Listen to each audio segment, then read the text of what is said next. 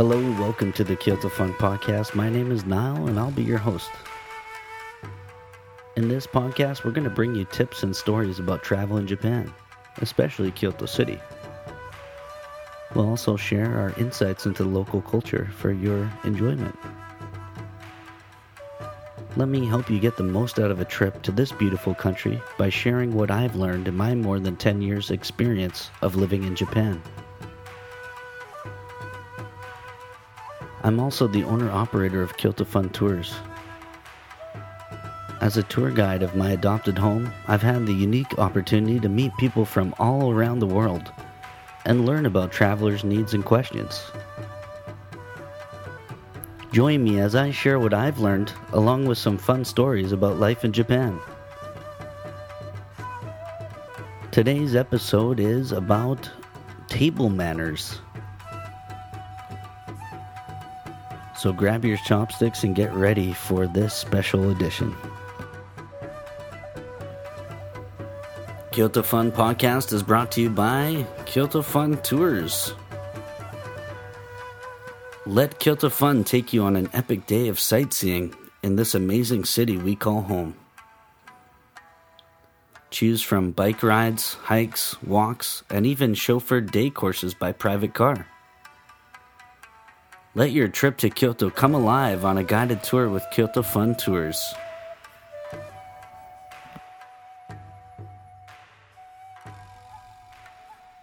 In this Spotlight on Japan series episode, I'm going to tell you a little something about table manners. Now, almost everyone I'm sure who's listening to this has eaten Japanese food and has a love for it, and that's part of the reason why you're thinking of coming to Japan or have already come to Japan. There have been a few people I've met who haven't been able to master the chopsticks, but it seems like most people know what they're doing by now, partly due to how popular sushi has become, and you don't really want to eat sushi with a fork, do you? The funny thing is, sushi is in fact something that can be eaten by hand, and a lot of Japanese do eat sushi with their fingers, especially in a high class sushi place. So, I'm going to tell you a little something about the do's and don'ts in Japan, and just to give you a little uh, sense of how to have good manners at the table. I'll also teach you a few expressions which you can use when dining and to um, create some rapport with uh, a restaurant staff or someone you're having a meal with. So let's start with chopsticks. What are some of the things you shouldn't do with chopsticks? One thing I notice a lot of people doing is when they separate the uh, wooden chopsticks, they kind of rub the sticks together. That's something I've seen uh, Western travelers doing. And I'll be honest, I've done that myself, especially when I was in Canada in Japan, that actually looks like you're saying the chopsticks are kind of cheap, and you're trying to get the um, trying to get the uh, sawdust off of them, so to speak. So once you open the chopsticks, unless they really are cheap chopsticks and you want to kind of polish them up, so to speak, there's no need to rub them together. So you've uh, separated the chopsticks now, where do you put them? A lot of times they have a little rest for the chopsticks. Uh, sometimes it's like a little piece of porcelain, or I've even seen a peanut used as one. So you can rest them on there. Another thing you can do is put them on the side of your bowl, uh, normally kind of facing out from you and just or across the bowl on the edge of the bowl. That's a common place to leave them. Or with the tips touching the plate and the, the rest not. The worst thing you can do with chopsticks, I'm going to tell you that first, is place them in the rice, like sticking up from the rice. And I'll tell you why. The reason is that when you uh, when you put the chopsticks in the rice like that, and it's a way to offer uh, food to the deceased, so to speak, at their altar. So at a Buddhist altar, you will put chopsticks like straight up and down in the white rice and place the white rice on the altar.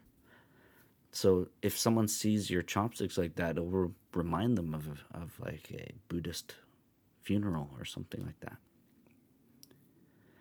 And there's one more taboo with chopsticks, which is also related to funeral rites. Passing items from one set of chopsticks to the other set is also forbidden. So if you have like a great piece of fried chicken that you want to share with someone, you can either put it onto their plate and let them pick it up with their chopsticks, but you should never go chopstick to chopstick, so to speak.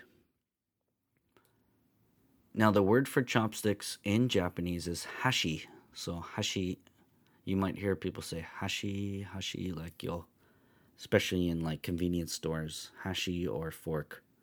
So, they usually will give you either one or the, the other, or you can get both. So, that's a little bit about chopsticks. Uh, holding your bowl or holding your plate, that's something that's a bit different. And that took me time to get used to as well. So, it's actually good manners to pick up the bowl that you're eating from, especially if it's rice or soup, and to kind of use the chopsticks to almost shovel the, the rice into your mouth. To not pick up, if you don't want to pick the bowl up, you should at least put your hand on the bowl or holding the bowl. This is something that still annoys my wife is if I go to put my chopsticks, my wife's Japanese, by the way, if I go to uh, pull some rice out of the rice bowl without actually touching it, I kind of get in trouble for that. So I've been made aware of that. Uh, I still make the mistake sometimes, but I try to keep that in mind. With soups, you tend to um, pick out the things with chopsticks that you want to eat, like the larger items, and then just drink the soup straight from the soup bowl. You can do the same with large uh, bowls of noodles and things. Normally, people will eat the the noodles first and then drink from the bowl. With ramen and other things, you also can get a large soup spoon for for drinking the broth as well. Now, speaking of noodles, you've probably heard that people slurp their noodles, right? Well, that's not a rumor. That's true. People sometimes really go to town on it too. Like you can hear the like very very uh, hardcore slurping and I've gone native on that. I have to admit, and I I enjoy slurping the noodles. One reason is it actually cools them down a little bit, and things are served really hot here. Like it's rare to get anything that's not piping hot. Feel free to slurp away. You don't have to though. So sometimes the soup spoon for the noodles you can use to kind of collect the noodles up and eat them from the soup spoon too. So those are a few things about uh, sound. One thing I found too is people aren't as picky about the talking and eating thing here. And if you read anything, it'll say, "Oh, it's bad manners," but I think that's one people are not as um, strict on as we can be. It, it really depends on the family or the people. One thing about rice again is in general you should try to eat everything on your plate. Like leaving food is kind of a taboo here. Uh, luckily, the portions are small, so it's rare that you need to leave much. But you should try to eat as much as you can of what you've ordered. Like it's it's now when I go abroad, like I was in France a few years ago, and I saw someone left like half of their meal, and I was going, "Oh my god!" It it almost freaked me out because I'd gotten so used to Japan where it's almost like uh, rude to do so. So please try to eat as, as much as you can. Rice is one thing, like, you won't be expected to, but if you leave rice in the bowl, that's actually the worst thing that you can uh, leave behind.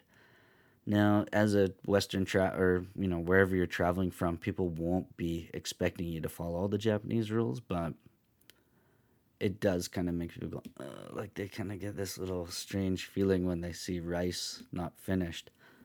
Now, I, sometimes I just can't finish the rice, so I'll either, for you know, if you don't feel like you can eat that much rice, you can first say no, uh, half size rice, or, or what you can do is, if you can't finish it, try to push all the rice together at least that you didn't eat. And I don't know why, but seeing like little chunks of rice randomly in a rice bowl actually is annoying to Japanese people as well.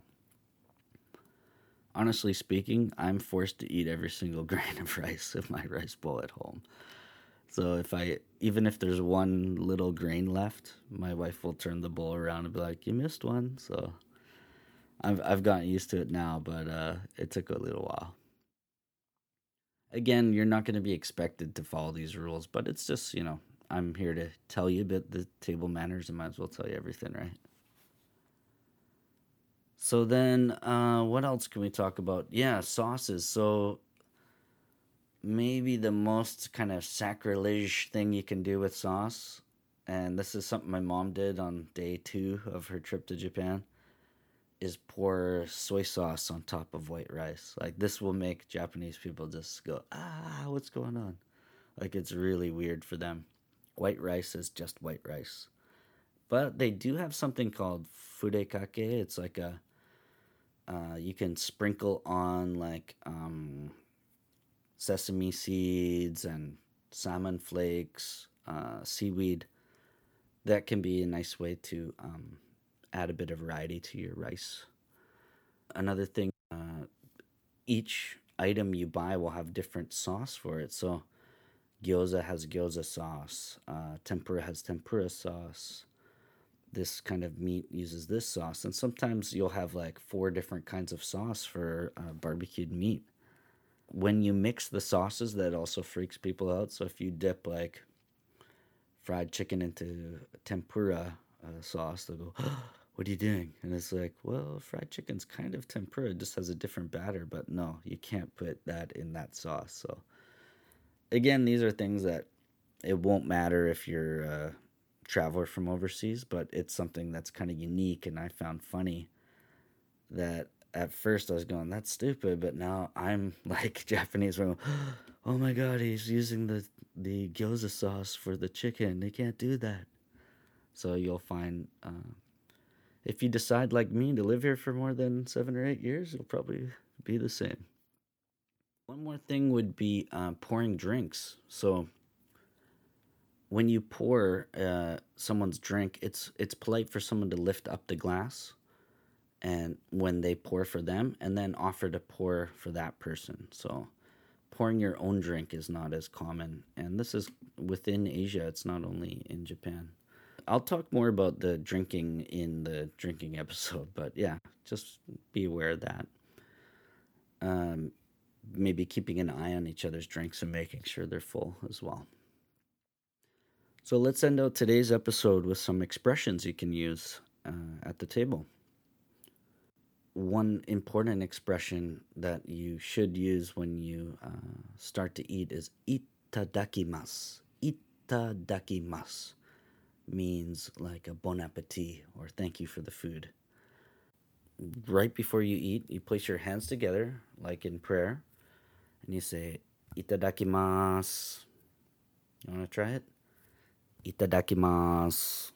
Itadakimasu. Some of my friends, one, well, one of my friends, when he taught me this expression, he said, It sounds like eat a duck at Mass. Eat a duck at Mass. So if you say itadakimasu, people won't really figure out that you're saying some random English sentence and it'll sound like itadakimasu. If you say this word, you're going to really impress the locals. Now, the other word you want to say at the end of the meal is gochiso sama. Gochiso sama or gochiso sama deshita deshita makes it a past tense word.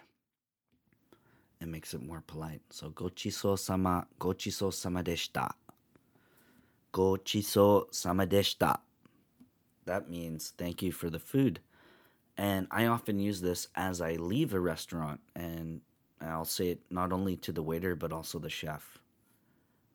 It's also very important to use this word when someone has treated you to dinner or to lunch or whatever.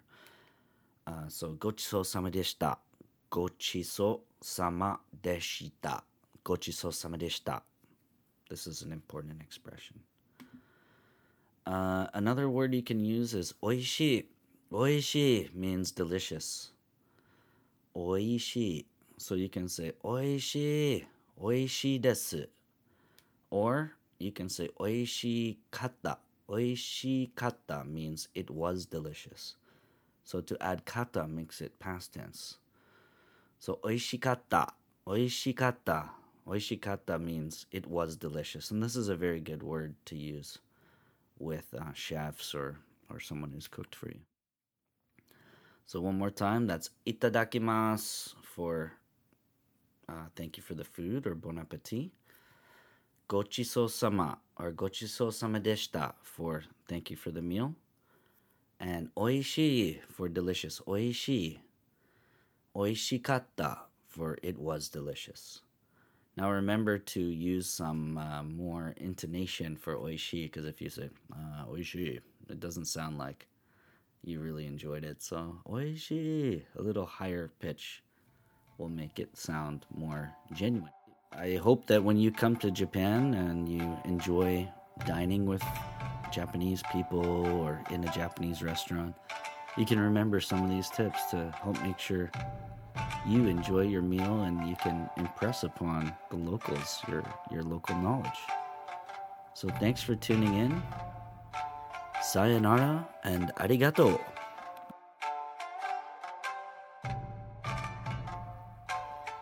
As always, be sure to have a look at our show notes for any links that were mentioned and a glossary of any Japanese terms used in the episode. If you enjoyed the show, be sure to subscribe so that you won't miss out on a future episode. And while you're at it, write us a little review on iTunes and follow us on Instagram and Facebook at Kyoto Fun. Have a burning question about Japan? Send us your questions and we might even base our next episode on the question you ask. Thanks again for tuning in. Arigato and sayonara.